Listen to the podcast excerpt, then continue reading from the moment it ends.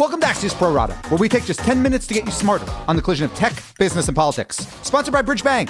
Be safe, venture wisely. I'm Dan Primack. On today's show, Facebook faces off with employees and some surprisingly positive news on jobs. But first, living history. Cities in all 50 United States yesterday were the sites of protests against police brutality and racial inequality. And many of those cities saw more people than in any of the prior days. Among them was Washington, D.C., where the Washington Post estimates that 2,000 folks waved signs, marched, and at one point took a moment of silence. But one place that no one in DC went yesterday, not a protester or a tourist or a resident, was the Smithsonian's National Museum of African American History and Culture, which over 6 million people have visited since it opened in 2016. The physical building is closed, as are the rest of the Smithsonian's facilities due to the coronavirus pandemic. So while history is being made outside its walls, the museum itself must wait to let people in. But its staff is certainly watching, collecting, and analyzing, as historians do. At some point, our children and grandchildren will benefit from that work. But today, I want to go deeper on what the museum is trying to do today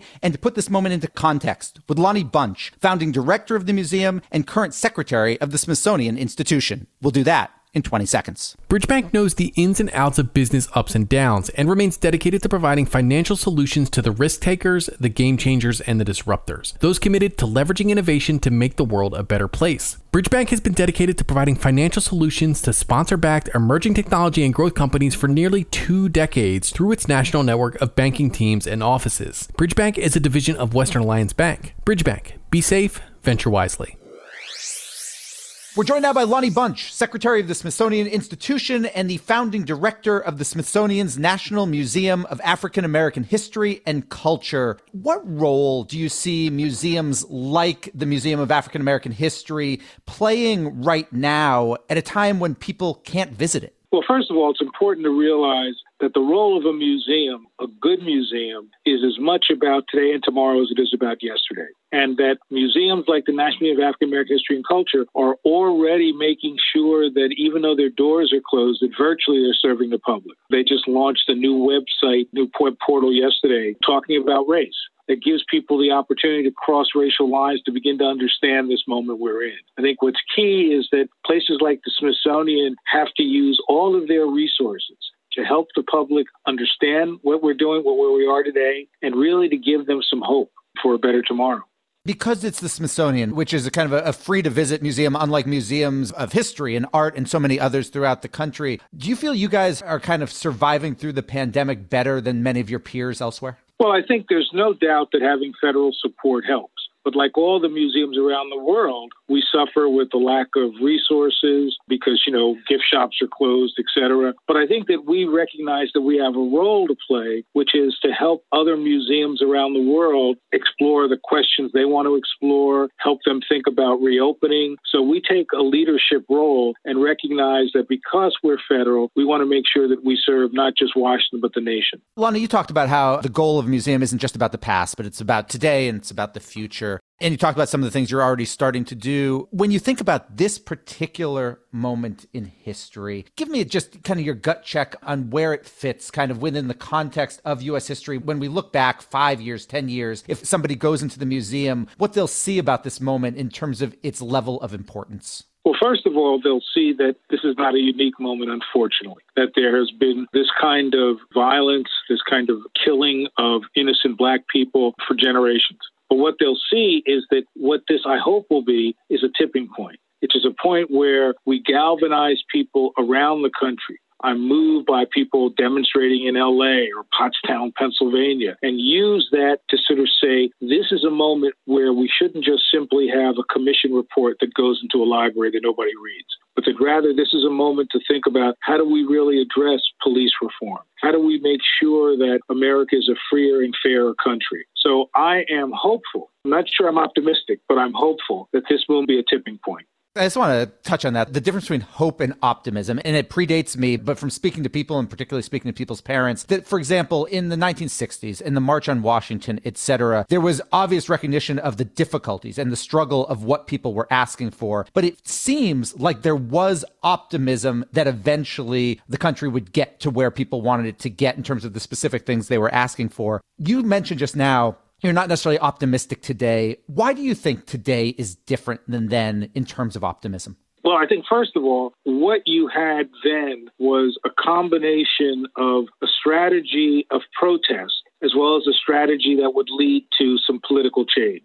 So this was about making sure that we allow blacks to vote. So therefore, you had passage of laws like the Civil Rights Act and the Voting Rights Act. So I would say that I am hopeful that this excitement, this pain of this moment will push a country forward. But as a historian, I've seen these moments before. And what is different about this one, I think, is the fact that it's galvanizing across the country at the same time, that social media is making it more effective and reaching out to a diverse array of audiences. I am hopeful for change. But to be honest, we have to change. We can't keep doing this day in and day out, worrying about the unfairness of a nation. Lonnie, my final question for you vis a vis history, and you just mentioned social media. If you think about lots of parts of the Smithsonian, historical pieces of the Smithsonian, lots about letters, right? Beautiful language letters that I don't think many people know how to write today, written on actual paper. When you think about how this moment and moments like this will be captured by the museum and other museums in the future, do you feel we are capturing history better because so many more people are able to express themselves and have those moments recorded? Or is it worse because it is not quite quite as reflective as, as it has been perhaps in the past?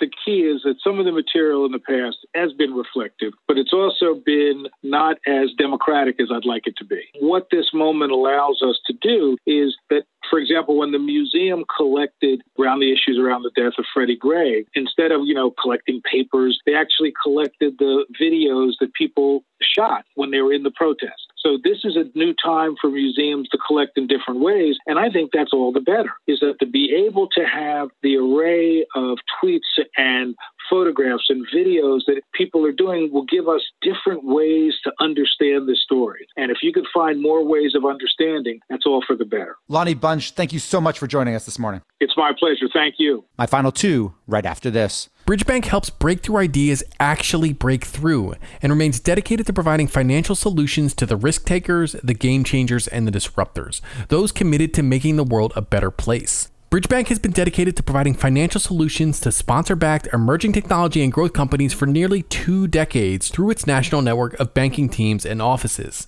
Bridgebank is a division of Western Alliance Bank. Bridgebank, be safe, venture wisely. Now it's time for my final two. And first up is Facebook, where CEO Mark Zuckerberg yesterday held a 30 minute online meeting with company employees in which he defended his decision not to pull down arguably incendiary posts from President Trump. The meeting was, in a word, tense. The Verge reports that one employee asked Zuckerberg, quote, why are the smartest people in the world focused on contorting and twisting our policies to avoid antagonizing Trump instead of driving social issue progress, end quote. Zuckerberg, for his part, reportedly lamented that the sense of unified purpose around COVID-19, both in the nation and within Facebook, seems to have so quickly dissipated. And although he didn't say so directly, that lament comes with his full knowledge that scrutiny of Facebook will only intensify as November's election gets closer. And finally, there is maybe some good news on America's jobs front. Payroll processor ADP this morning reported that the U.S. lost 2.8 million private sector jobs in May. Now, that's obviously a big number and reflects lots of personal pain, but it's substantially less than the nearly 9 million jobs that economists had been estimating were lost, based on weekly jobless claims from the Labor Department. One possibility, of course, is that ADP just messed up.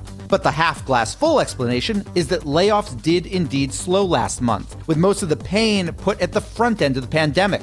It's even possible that hiring accelerated. We should know much more when the Labor Department releases its May data this Friday. And we're done. Big thanks for listening. And to my producers, Tim Shovers and Naomi Shavin, have a great National Egg Day. And we'll be back tomorrow with another Pro Rata podcast.